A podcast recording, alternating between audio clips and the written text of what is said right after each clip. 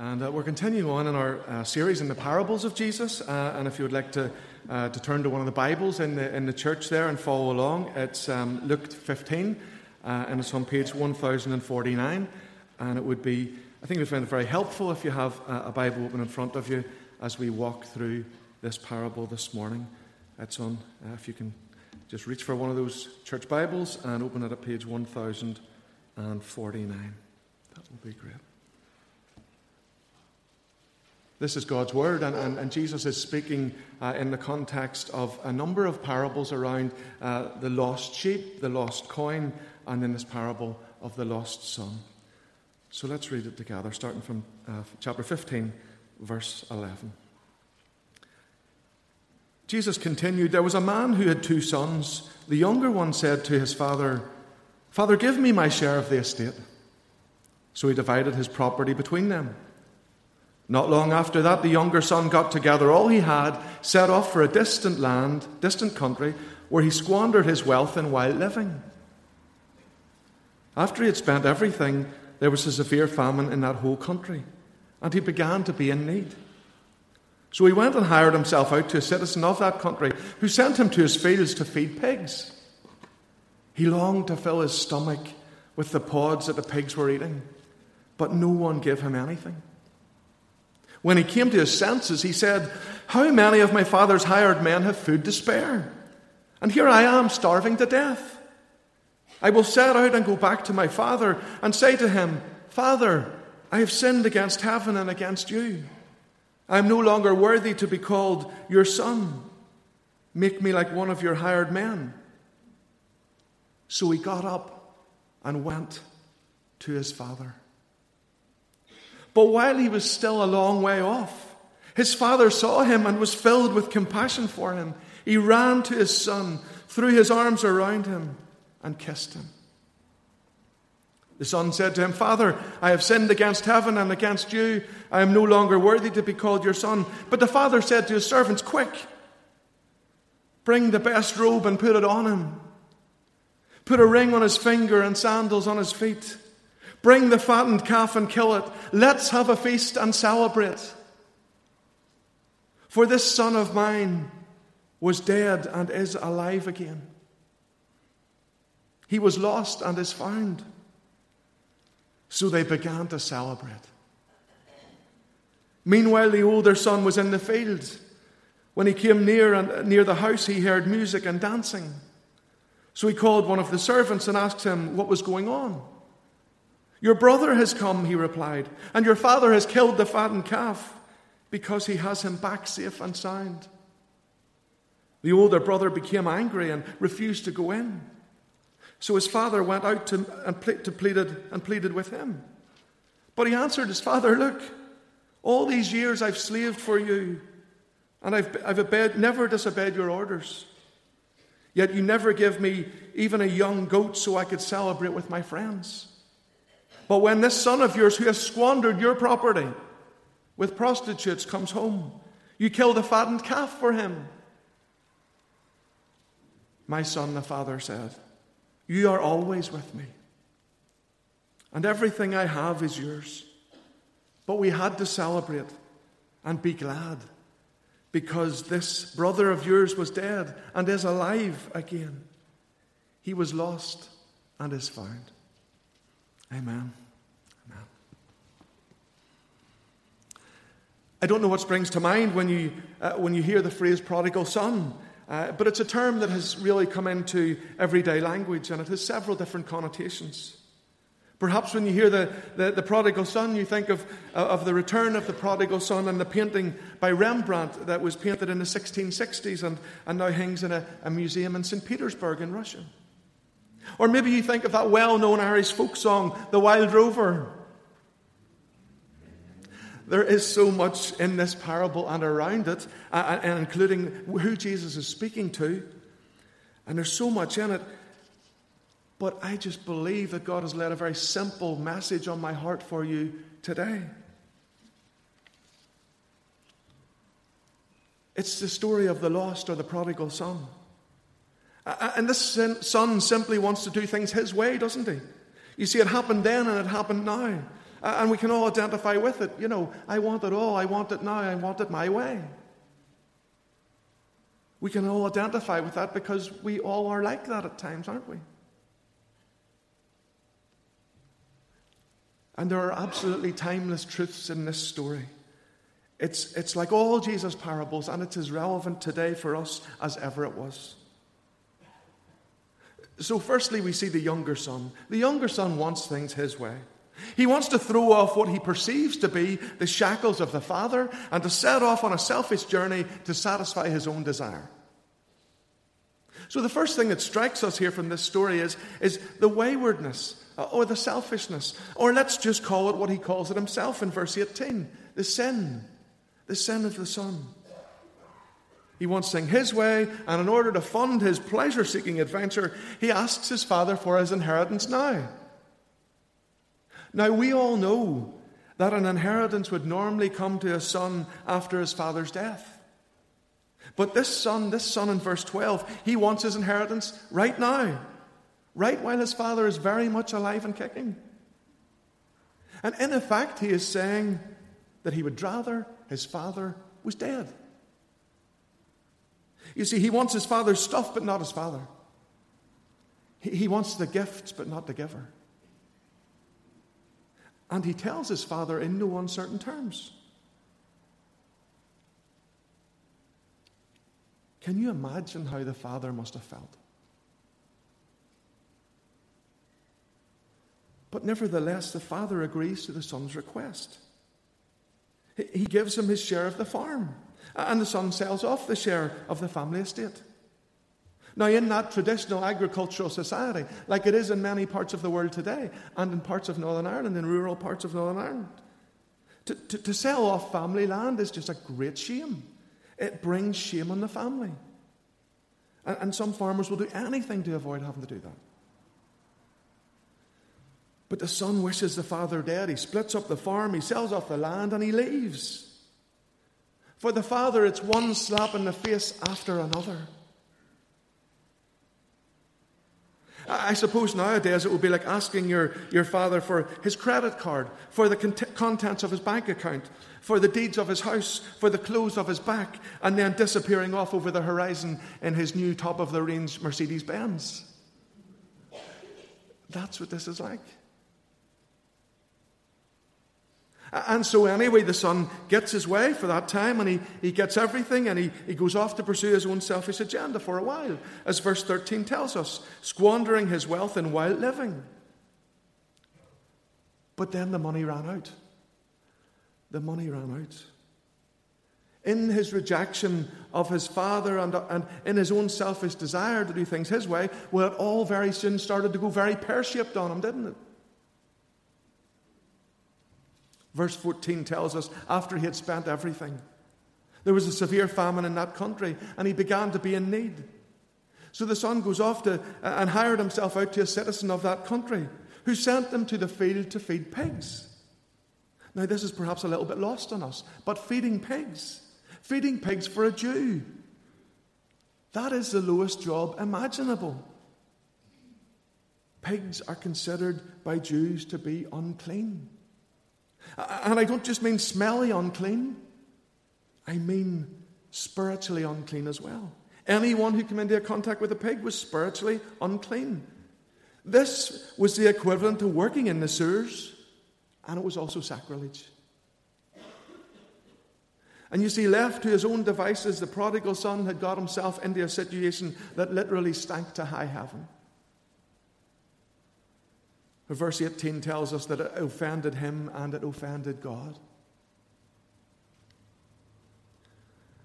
And the simple truth is this that this younger son represents every sinner down through all the ages, including you and me here this morning. You see, left to our own selfish devices, our own devices, and going on our own selfish way, apart from the Father and His ways, our situation will stink it will inevitably get us into a place that stinks. And we know in our hearts that's just not the way it's supposed to be. And so, there among the pig poo, the younger brother starts to realize just that. Verse 17 tells us that he comes to his senses and he starts to make a plan. Now he knows that he is in debt to his father and he can never pay back what he owes. He has sold off the share of the father's estate and he has squandered everything he had. He has nothing to offer his father. And he knows that he has dragged his father's name through the mud. And he knows, but he, but he thinks to himself if, if my father will only agree to take me on as a servant, then I'll start to work for him and start to make some sort of, of restitution. So he thinks things through and, and he comes up with what Invest NI would call a business plan. And there in the pigsty, he rehearses it in his head. He learns his lines. He's going to go, he's going to stop going his own way. And he's going to do a complete 180. And he's going to start back towards his father back towards home. He thinks in verse 18, I'll go back to my father. I'll confess my wrongdoing to him. I'll, I'll, acknowledge that I don't expect him to take me or to treat me like a son. But if he will even treat me like a servant, then I'll start to make some sort of repayment to him. And I know that I don't deserve it. But he is my only chance. Can we identify with the younger son here this morning? Have we at some point in our selfish desire to have things our own way, have we turned our backs on our Heavenly Father? Or are we running or walking or even just simply drifting away from Him?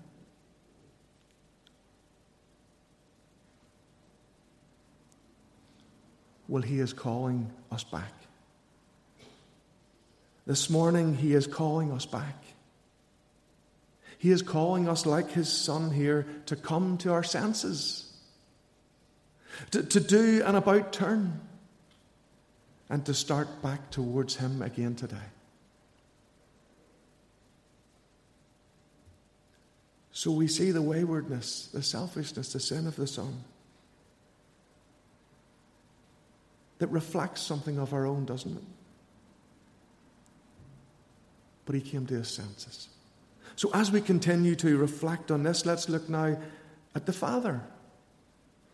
That's the next thing we want to look at the love of the Father.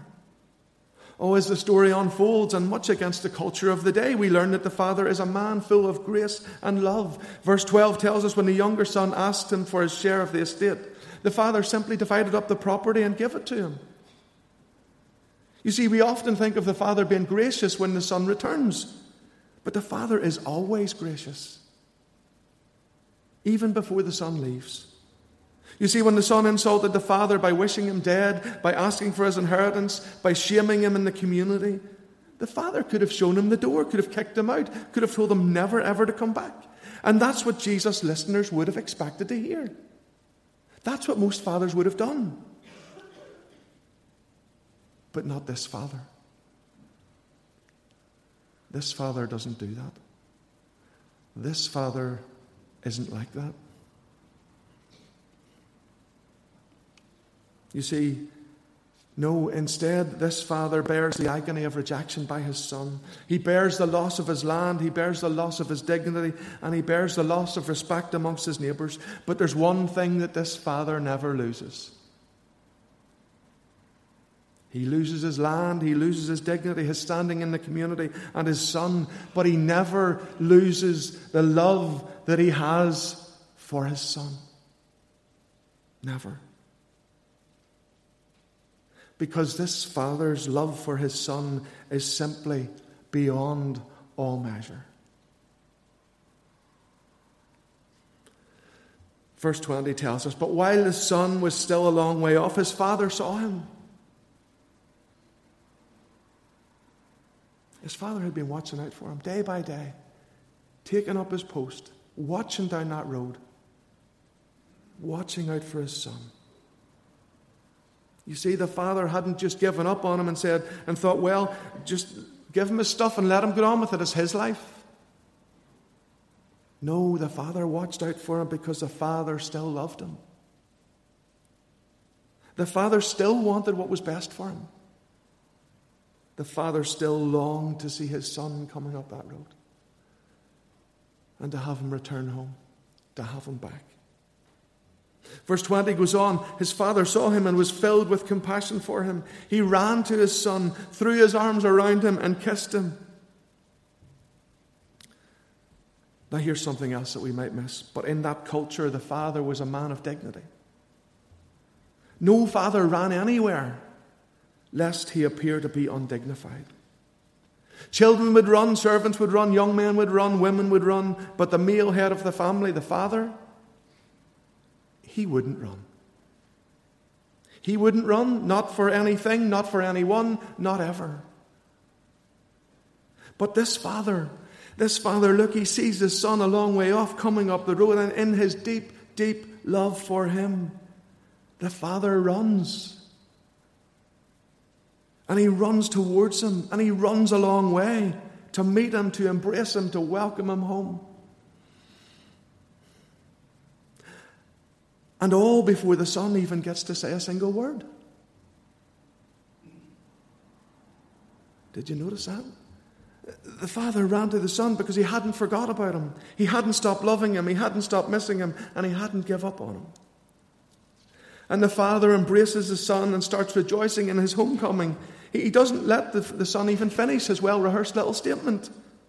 Verse 21 the son gets only halfway through what he has gone over in his head to say. And his father is already saying, Quick, quick, bring the best robe and put it on. Put a ring on his finger and sandals on his feet. Bring out the fattened calf and kill it. Let's feast and celebrate. For this son of mine was dead and now he is alive again. He was lost and now he is found. And they prepare a feast and they strike up the band and they start to celebrate and they bring out the fattened calf. The fattened calf symbolizes absolutely everything that is the best the Father has to offer on a very special occasion. This is not some wee Mickey Mouse happy meal from McDonald's for the Father and the Son to share. This is the fattened calf. It's not a wee baby calf and it's not a wee skinny calf, it's the fattened calf. Balmoral show is on next week. Go check out the fattened calves. There's a lot of eating in them tons of your finest cuts. You see, this fattened calf, it's enough for the whole community to share in the Father's joy at his Son's return. There's loads for everybody. Their cups and, and plates will overflow, and the feasting will go on for days. And the best robe? Well, the best robe is the Father's robe. The best robe that is brought out and put on the Son is the Father's own robe. And that's, that signifies restored standing in the family. And it's a robe of dignity that covers the nakedness and shame of the Son. The ring, the ring is the Father's seal. The Father is, in effect, saying, You and I are one. And the sandals, too, are, are again a sign of sonship. The servants go bare feet. The son gets the shoes. And by interrupting the son's own plans for restitution, the father is saying, I'm not going to wait until you can try to pay back a debt that you can never clear. And you're not going to earn your way back into the family. You can't. The debt you owe is too great. No, I'm simply taking you back right here, right now, right as you are. Folks, this is what we mean by grace. This is grace, amazing grace. This is how the Father deals with the prodigal. This is how our Heavenly Father still deals with us, prodigals. This is the good news of the gospel. Right here. You see, the prodigal goes from the pigsty to the Father's embrace. He goes from a distant land to home, from famine to feast, from rags to the richest of robes. The grace of the Father takes him from lost to found, from death to life. Pure grace, amazing grace.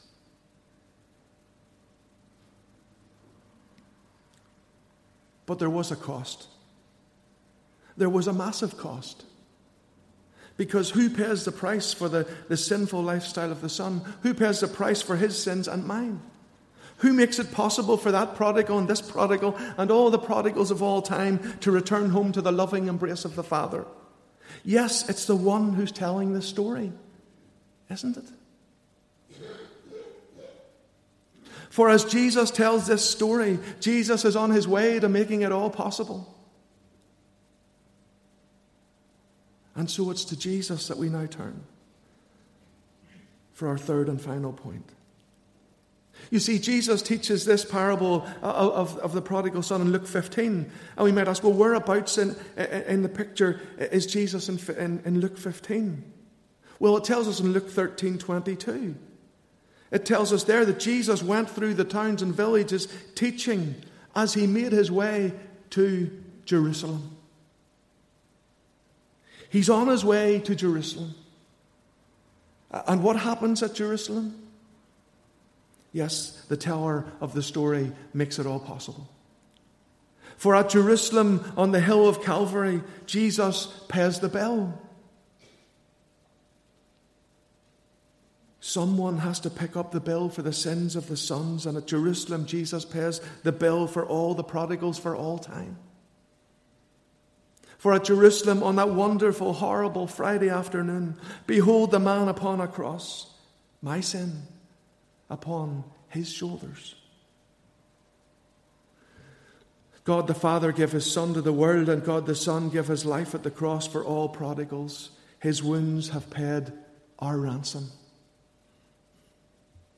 You see, Jesus went from the throne of heaven, where he beheld angels in glory, to the cross of Calvary, where he beheld sinners in agony. He made the journey from the realms of glory to the cross of Calvary so that we could make the journey from the distant land back into the arms of the Father who loves us.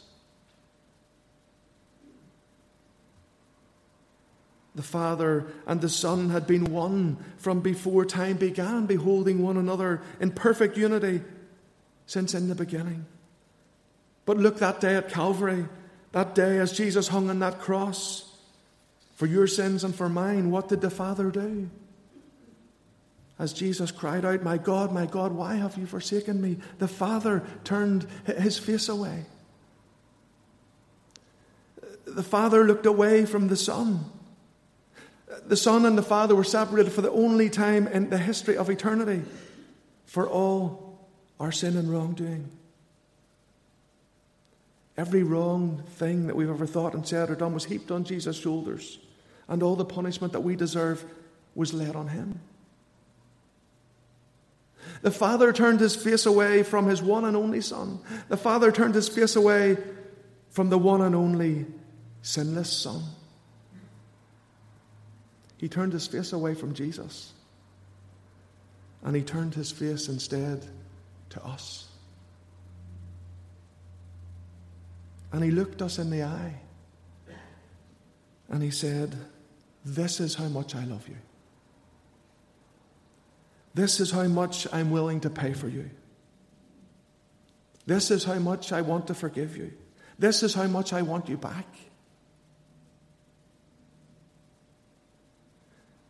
In this parable, the prodigal son came to his senses, and the prodigal son came home back to the love of the Father. What about you and me?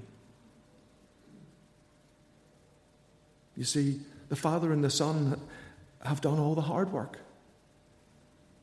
The Father and the Son have made it possible for us to have our lives turned right around, to come back to God, to come back home. But, but we have to like the prodigal, we have to come to our senses, to confess our sin, to come to the Father, to come to the cross, where He comes running to meet us and where He accepts us right back, right here, right now, right as we are. You see, we sang earlier about it the reckless love of God. And as Tim Keller has written a little book called The, Par- the, the Prodigal God, and as Keller says in that book, he says of this parable, the son's reckless living is trumped only by the father's reckless loving. the Son's reckless living is trumped by the Father's reckless loving. And that's what God is reminding us of here this morning, folks. He's saying to us, no matter where you've been, no matter what you've done, no matter what you've thought, come to me. I want you to come back to me. I want to forgive you. I want you home. Because you see, there is no sin that is a match for the love of the Father. None. There is no sin that can prevent the Father from embracing his children. None. Because he is simply bigger, bigger, bigger, always bigger. Where sin abounds, his grace all the more abounds. So, just as I finish, maybe spiritually we're far away from home today, far away from God. Or perhaps you've never actually come to faith, come to Him in faith. Or maybe you have, but like this younger son, you at some point turned your back on Him. Or maybe you've simply drifted away, and before you know it, you're in a distant land. And it's not good. Well, let me invite you to step back towards the Father and His love and His embrace again today. Because the good news this morning is that our Father, our Father hasn't changed. He hasn't changed. He still loves you. He still misses you. He still watches out for you. He still longs to come running to embrace you, to bless you, and to welcome you home today. Shall we pray together for a moment? Let's pray.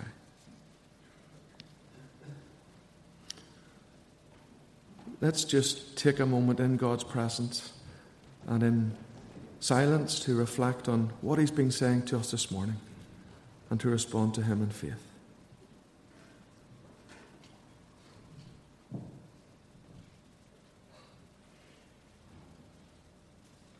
If you're a Christian who's perhaps been drifting away from the Father, then why not turn to Him afresh this morning and receive anew His mercy and grace and His joy, His embrace?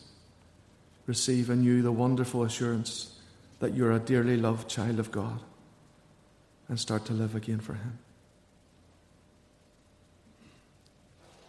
And if you're not a Christian and you'd like to come to the Father this morning, then I'd like to uh, offer you a little prayer that you can uh, repeat after me in the silence of your heart. It's a prayer from our little Why Jesus booklet. And if you'd like to come to the Father now, the prayer is this Lord Jesus Christ, I'm sorry for the things I have done wrong in my life. Please forgive me. I now turn from everything that I know is wrong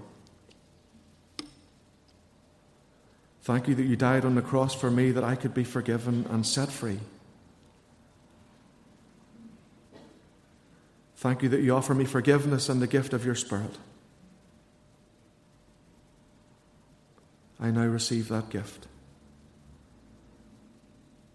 Please come into my life by your Spirit to be with me forever.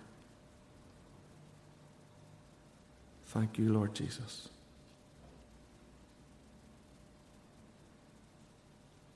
And let's just continue in the silence for a moment in response to the Father.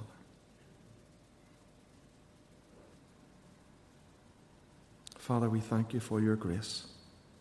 We thank you that you call us your children. We thank you for all your goodness, gifts, and blessings to us. And we pray these things in Jesus' precious name. Amen. Amen.